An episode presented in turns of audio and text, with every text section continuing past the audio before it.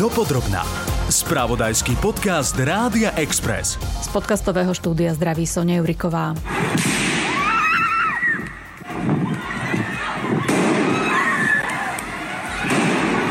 Toto sú zvuky, ktoré sa z médií ozývajú častejšie, než by sme chceli. Nejde o explóziu ohňostroja. Ľudia na videu, ktoré mobilom zachytil jeden z účastníkov diania, v panike bežia čo najďalej od rachotu. V nedeľu po obede sa v kodanskom obchodnom mieste strieľalo. Streľba v nákupnom centre v Kodani si vyžiadala troch mŕtvych a troch zranených. Polícia z útoku podozrieva 22-ročného Dána, Polícia po strelbe v nákupnom centre v Kodani zatkla jednu osobu. Niekoľko ľudí je zranených. Očití svetkovia uviedli, že zazneli zhruba tri výstrely a viac ako stovka ľudí sa rozbehla k východu z nákupného centra. Kodanská polícia nevylúčila, že išlo o teroristický čin. Okolnosti streľby vyšetrujú, pričom zatiaľ nie sú informácie o tom... Na mieste zasahovalo vyše 30 sanitiek. Šéf kodanskej polície hovorí, že motív činu stále nie je jasný.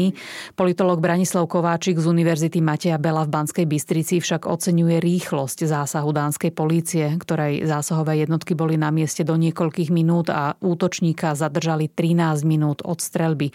Ocenil aj rýchle konanie vyšetrovateľov a justície. Rýchlosť toho konania tá je pre tieto krajiny typická, pretože k udalostiam došlo len pred niekoľkými hodinami a už v podstate na dnešný deň je plánovaný výsluch pred sudcom. Medzičasom sa obžalovaný pred sudcu postavil poprvýkrát. V tejto chvíli je obvinený z trojnásobnej vraždy a siedmých pokusov o vraždu. Z toho štyria ľudia sú vo vážnom, ale stabilizovanom stave. Najmladšia obeď mala 15 rokov, najstaršia 50. Viac než polovicu obetí tvoria ženy. Aj o stúpajúcom počte útokov na ženy budeme ešte hovoriť v trochu inej súvislosti s prezidentom Slovenskej komory zdravotníckých záchranárov, ale späť do Dánska. Zaujalo ma napríklad to, že dánske médiá mimoriadne rýchlo zverejnili informáciu, že ide o etnického Dána, čím chceli tak taktne naznačiť, že strelcom bol Beloch. Aj pre túto súvislosť najprv nebolo jasné, či nejde o teroristický útok extrémnej pravice. Toto podozrenie medzičasom polícia vylúčila. Aká je ale všeobecná nálada v dánskej spoločnosti, keď tie prvé inštinkty smerovali práve k možnosti, že išlo o útok smerovaný na nejakú konkrétnu skupinu ľudí? Opäť politolog Branislav Kováčik. My sme dlhé roky svedkami toho, ako nám rastie politický radikalizmus v krajinách západnej Európy a samozrejme špecificky aj v škandinávskych krajinách. Na jednej strane tie škandinávske krajiny boli typické tou svojou dlhoročnou, takou veľmi liberálnou, otvorenou, tolerantnou politikou, ktorá bola spôsobená, dajme tomu, ich vysokou životnou úrovňou. Avšak ako to množstvo pristahovalcov v týchto krajinách stúpa a sú s tým spojené objektívne problémy, to sa zase netvárme, že nie sú, tak jednoducho sa tie nálady tej spoločnosti začínajú meniť a aj my dnes vidíme politické strany, ktoré jednoducho sú vyslovene proti pristahovalecké a téma migračnej politiky je jednou z takých veľmi vážnych tém, vo ktorým sa jednotlivé politické strany v rámci svojej volebnej kampane musia vyjadrovať. Možno v tom širšom kontexte rozdiel medzi Spojenými štátmi americkými a škandinávskymi krajinami alebo Európou vo všeobecnosti spočíva aj v tom, akým spôsobom tá spoločnosť sa stavia napríklad k legálnemu držaniu zbraní. Dánsko má už v súčasnosti relatívne veľmi prísne zákony, ktoré upravujú podmienky držania a nosenia zbrane a platí všeobecný zákaz e, poloautomatických a automatických zbraní. A samozrejme aj vo všeobecnosti zákon, ktorý upravuje držbu zbraní, je v Dánsku relatívne prísny a obmedzuje sa viac menej na buď to športových strelcov alebo napríklad e, poľovníkov a podobne. Aká vládne atmosféra v dánskej politike? My e, sme svedkami toho v slovenskej politike, že dostali sa extrémni pravičiari aj do parlamentu. Pochopiteľne, pokiaľ máte v spoločnosti krízu, tak veľmi často dochádza k radikalizácii toho politického prejavu práve v kríze. Čo je ale podstatné z môjho pohľadu je tá reakcia tej spoločnosti, ktorá takýto akt e, jasne odsúdila čo pre mňa je taký veľmi silný signál. Aj predstavitelia okolitých, presne škandinávskych krajín sa k tejto udalosti okamžite vyjadrili a veľmi zásadným spôsobom odsúdili tento akt. Zaujímavý pohľad by bol asi aj na to, aké monitorovacie systémy majú jednak bezpečnostné zložky, či polícia dokáže mať v merku ľudí, ktorí potenciálne môžu byť nebezpeční, ale aj tá záchrana sieť, ako funguje systém sociálnej alebo psychologickej podpory. Možno taký všeobecný, všeobecný komentár. My sme častokrát boli svedkami toho, ak teda analizujeme spätne, že v mnohých prípadoch pre políciu napríklad tá osoba, ktorá nakoniec spáchala ten čin, nebola neznámou. Častokrát to bola osoba, ktorá už bola policiou minimálne preverovaná, pretože tam boli podozrenia na druhej strane, ako sme boli svedkami to napríklad zo Spojených štátov amerických, e, v mojich prípadoch tieto osoby, ktoré plánujú takýto nejaký útok tesne predtým, alebo aj niekoľko možno dní predtým, vo svojich vyjadreniach na sociálnych sieťach, e, ako keby sa vyhrážali tým, že čo idú spraviť. Čo ešte o útočníkovi vieme, je, že bol psychiatrickým pacientom. Zbraň, ktorou útočil, bola legálna. Šéf kodanskej polície však nešpecifikoval, ako sa k nej útočník dostal a či bol jej vlastníkom. Polícia Polícia strelca zadržala na diálnici blízko obchodného centra a páchateľ pri zadržaní nekladol odpor. Zatiaľ nič nenasvedčuje tomu, že by medzi obeťami a útočníkom bol nejaký zvláštny vzťah. Čo by teda pomohlo, aby sme znížili riziko podobných udalostí?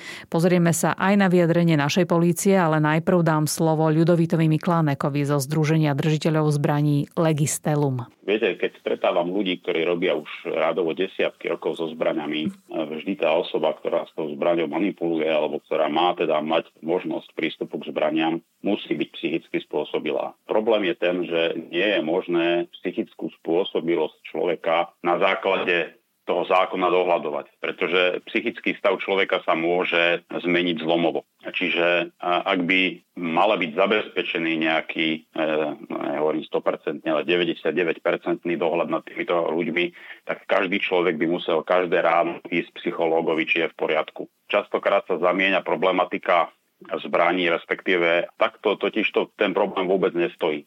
Zbranie nie sú príčina toho, že vznikajú strelby príčina toho, že ľudia sú vystavení náročným e, situáciám, ktoré menia ich psychiku, respektíve ľudia, ktorí majú problémy s psychickým stavom, nie sú liečení alebo nie je nad nimi vedený nejaký odborný dohľad, to býva hlavným problémom tých strelieb. Ten človek, e, ako náhle si nájde dôvod, prečo chce spáchať nejaký čin, už si hľadá k tomu prostriedok že tie zákony neodstránia príčiny týchto strelieb, ale je pravda, že mali by reflektovať na to, aby pokiaľ možno v čo najväčšej miere zabránili dostupnosť nejakých efektívnych prostriedkov pre týchto ľudí. No dobre, a bolo by podľa vás riešením, že ak človek vyhľadá psychologickú alebo psychiatrickú pomoc, tak by sa mu dočasne zobrali tie zbranie, iba by e, dočasne boli v úschove na policii. To funguje. Nás ako náhle vznikne už len podozrenie na to, že váš psychický stav e,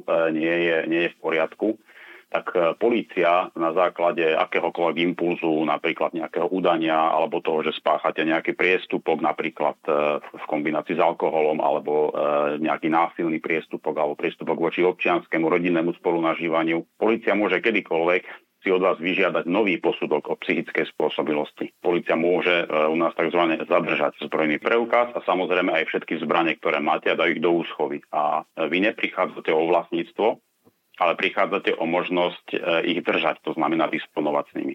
V prípade, že preukážete, že ste v poriadku a že je všetko v poriadku, tak vám je znova pre zbrojný preukaz e, vydaný aj so zbraniami. V prípade, že nie, zbrojný preukaz vám je odobratý a vaše zbranie sú síce stále vaše, ale zostávajú e, na polícii, kde vlastne vy môžete ich predať a ten nový majiteľ si pre ne príde na políciu. Napríklad náš zákon veľmi dobre e, umožňuje to, aby človeku, ktorý nie je psychicky spôsobilý alebo ktorý stratí psychickú spôsobilosť, bolo zamedzené prístupu k zbraniam. Tam ste povedali ale takéto zaujímavé slovo, že polícia môže. Robí sa to aj reálne? Bežne sa to robí, bežne sa s týmito prípadmi stretávame. Ono tu na trochu narážame na problém dlhodobá nevšímavosť. Celé je to postavené na tom, že okolie toho človeka si musí všímať, že začína mať problémy. Ako náhle príde nejaká informácia od susedov, od rodinných príslušníkov, od partnera alebo partnerky, vtedy policia začne konať. A u nás, ako náhle príde človek na políciu, že má problém s niekým, kto má zbrojný preukaz, tak e, my sme práve zažili to, že e, držiteľa zbrojných preukazov sú prísnejšie posudzovaní. To znamená, okamžite sa koná a okamžite sa e, obmedzujú, obmedzujú ich vlastnícke práva a častokrát sa aj obmedzujú na osobnej slobode.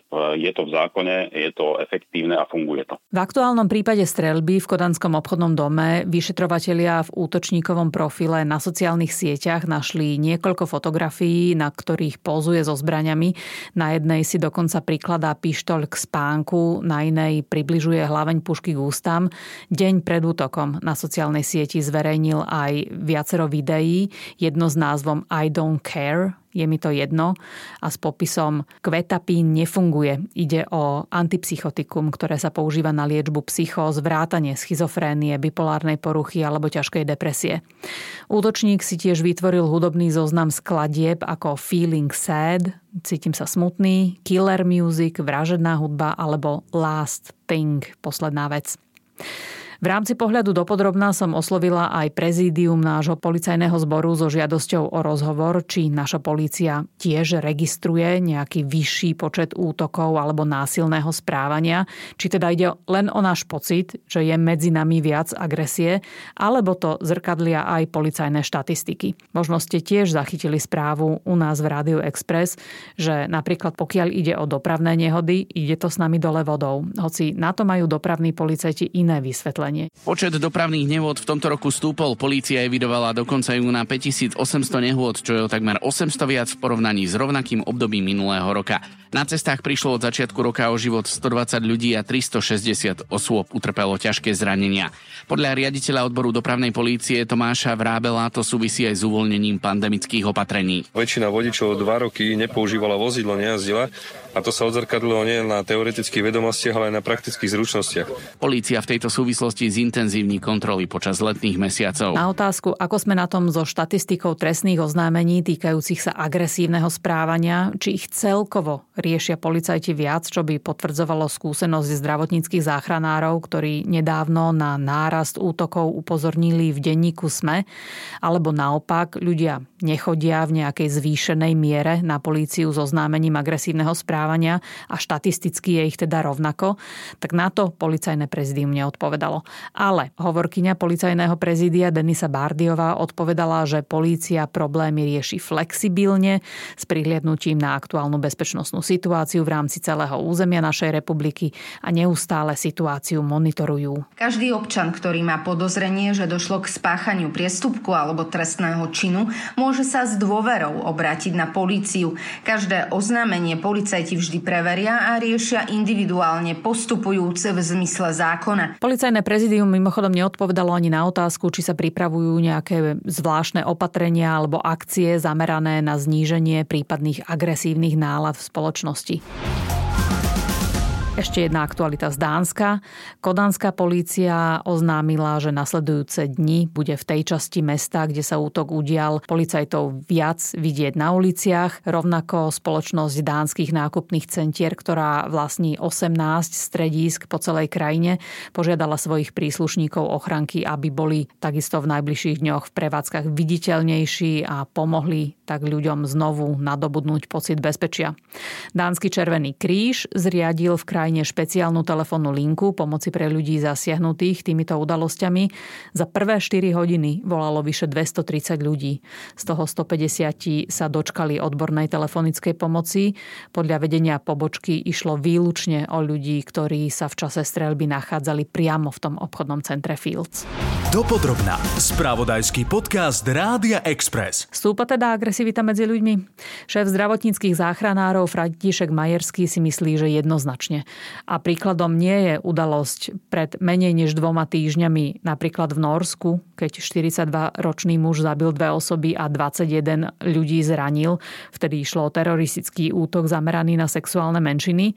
Podľa prezidenta Slovenskej komory zdravotníckých záchranárov u nás nejde len o nejakú pocitovú záležitosť, že sme agresívnejší než pred dvoma rokmi. Nie, nie je to pocitová a tá agresivita spoločnosti sa naozaj zvyšuje a prerobila sa najviac počas pandémie druhej a tretej vlny a hlavne voči zdravotníkom. Vysvetľujeme si to možno aj tým, že asi odborníci na všetko sa našli na internete a oni tú agresivitu do tej spoločnosti potom privádzali cez tie Facebooky, internety a všetko možné.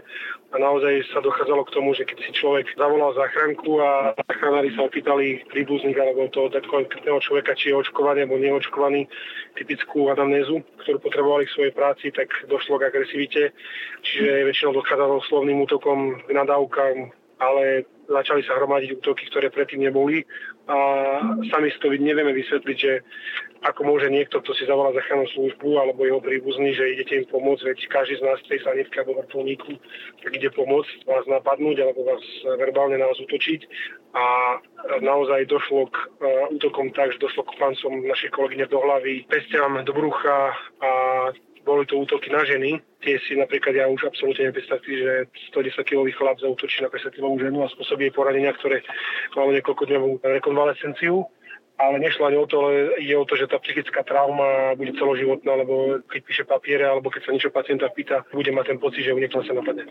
Pán Majerský, máte nejaké vysvetlenie, že prečo ľudia útočia na záchranárky? Keď tam je mužský kolega, tak si to nedovolia? No poviem takto, keď sú posádky, keď sú dvaja veľkí muži, máte prirodzený rešpekt, keď vôjdete do miestnosti a myslím si, že akože samozrejme ja som mal, som svetkom toho, že niekto nás zautočil verbálne, ale fyzicky na nás nezautočil za tých mojich 17 rokov nikto, lebo nejak sme to vždy vedeli aj tú psychológiu zvládnuť, ale naše kolegyne sú slabšie, čo týka výzoru. A proste ja neviem, či to nie u nás Slovákov alebo celkovo je to zachránené, že to tie útoky na ženy nie sú len, že na, na zachránárky, to sú celkovo, že my útočíme na Slovensku na tých slabších, či to je v školách, v kolektívoch a ženy sú e, brané som povedal, čo je trošku milná informácia, lebo naše kolegyne sú naozaj, že fyzicky a psychicky veľmi zdatné a sú rovnocenným partnerom nám.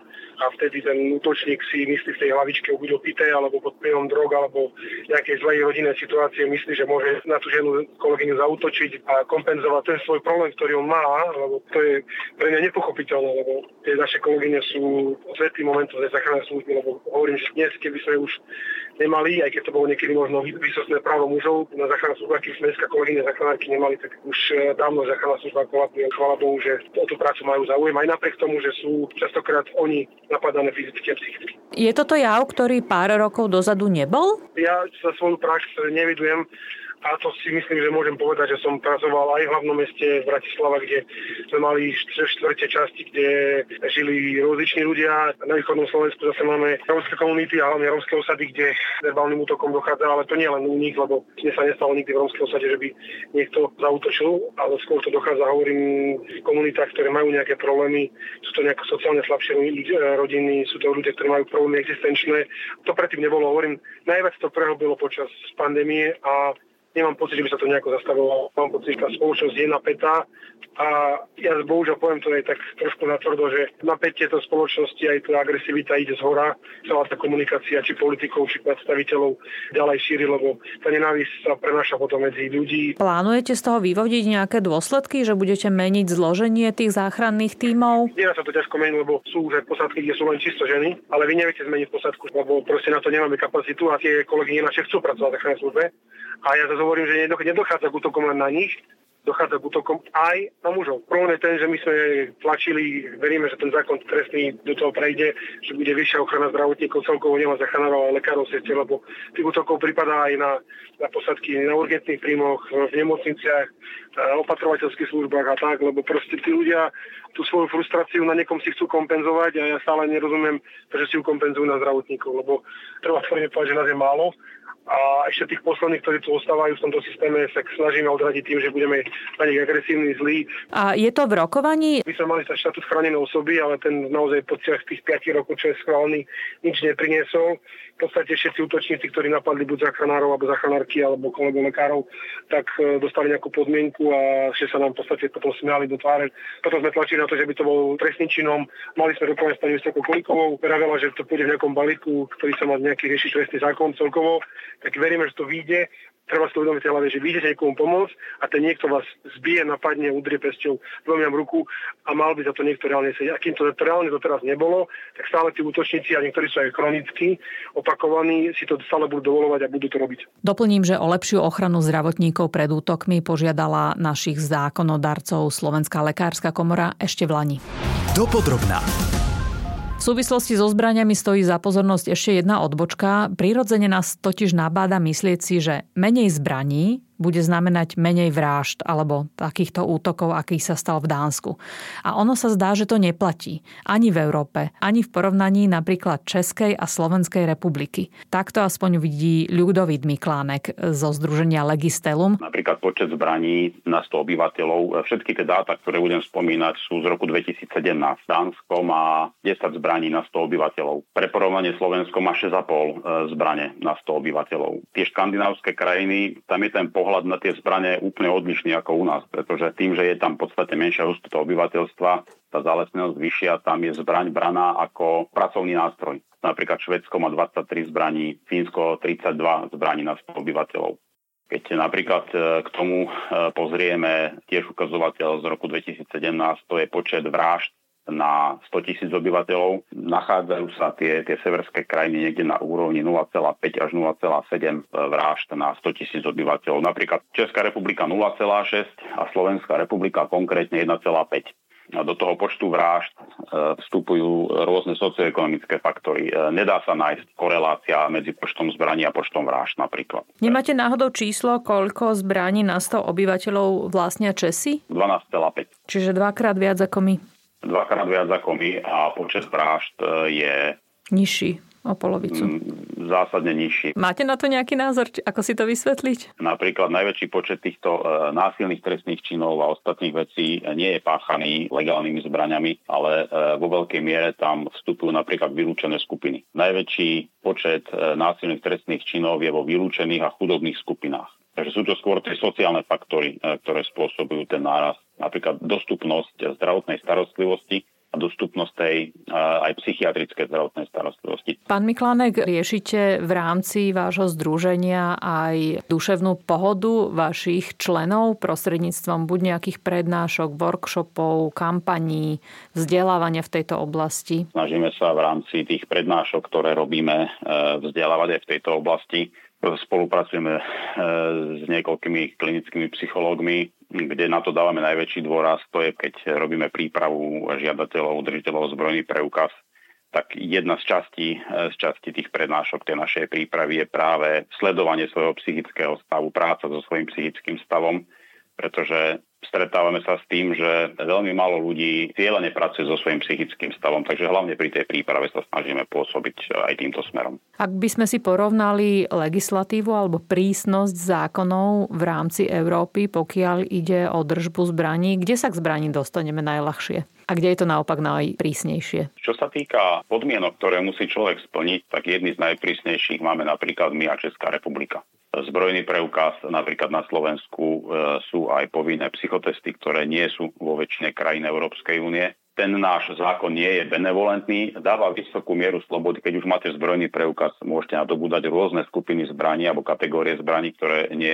nemôžu nadobúdať v iných krajinách Európskej únie. Ale zase dostať sa k tomu zbrojnému preukazu a ten monitoring potom toho človeka, e, ktorý je držiteľom zbrojného preukazu, je práve v týchto krajinách. Napríklad vo Švajčiarsku je povinná základná vojenská služba e, v dĺžke 3 mesiace. Každá osoba, e, ktorá absolvuje po tých troch mesiacoch si domov odnesie vojenskú zbraň, plnoautomatickú vojenskú zbraň. Potom s ňou chodí každý rok na skúšky. Sú krajiny, v ktorých je to držanie tých zbraní naviazané zase na obrany schopnosť krajiny, napríklad vo Fínsku je veľmi ťažko porovnávať, že kde je to prísnejšie. Niekde sa dostanete e, napríklad k vojenskej zbrani nehovorím relatívne ľahko, na základe nejakých podmienok. U nás, keby ste takú zbran chceli vlastniť, e, tak musíte mať špeciálnu výnimku ministerstva vnútra a špeciálne vám kontrolu zabezpečenie, musíte mať priestory napojené na e, elektronický systém zabezpečenia a podobné veci. Ale že by boli niekde benevolentné zákony v rámci Európy, to nie sú nikde.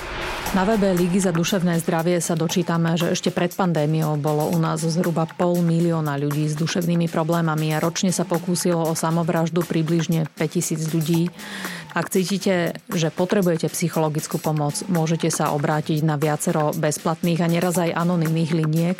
Jednou z nich je linka Nezábudka na čísle 0800 800 566 aj túto časť dopodrobná pre vás pripravila Sonia Juriková. Nájdete si nás aj na budúce. Počúvali ste podcast Dopodrobná, ktorý pre vás pripravil spravodajský tým Rádia Express. Ďalšie epizódy nájdete na Podmaze a vo všetkých podcastových aplikáciách.